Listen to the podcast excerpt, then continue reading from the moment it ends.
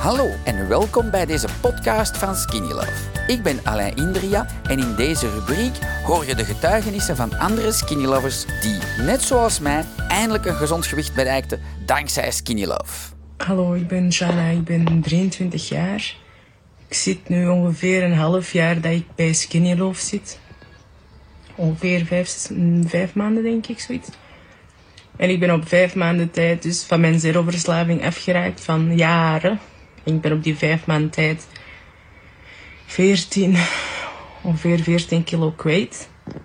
Ehm, als ik Skinny Love niet had leren kennen, dan had ik nu echt nog altijd mijn zero-verslaving gehad. Dus eh, ik raad jullie echt wel aan om met Skinny Love te beginnen, want dat heeft echt mijn leven veranderd. Ik ehm, heb dus 14 kilo kwijt en ik voel mij veel fitter. Ik ben niet meer lui.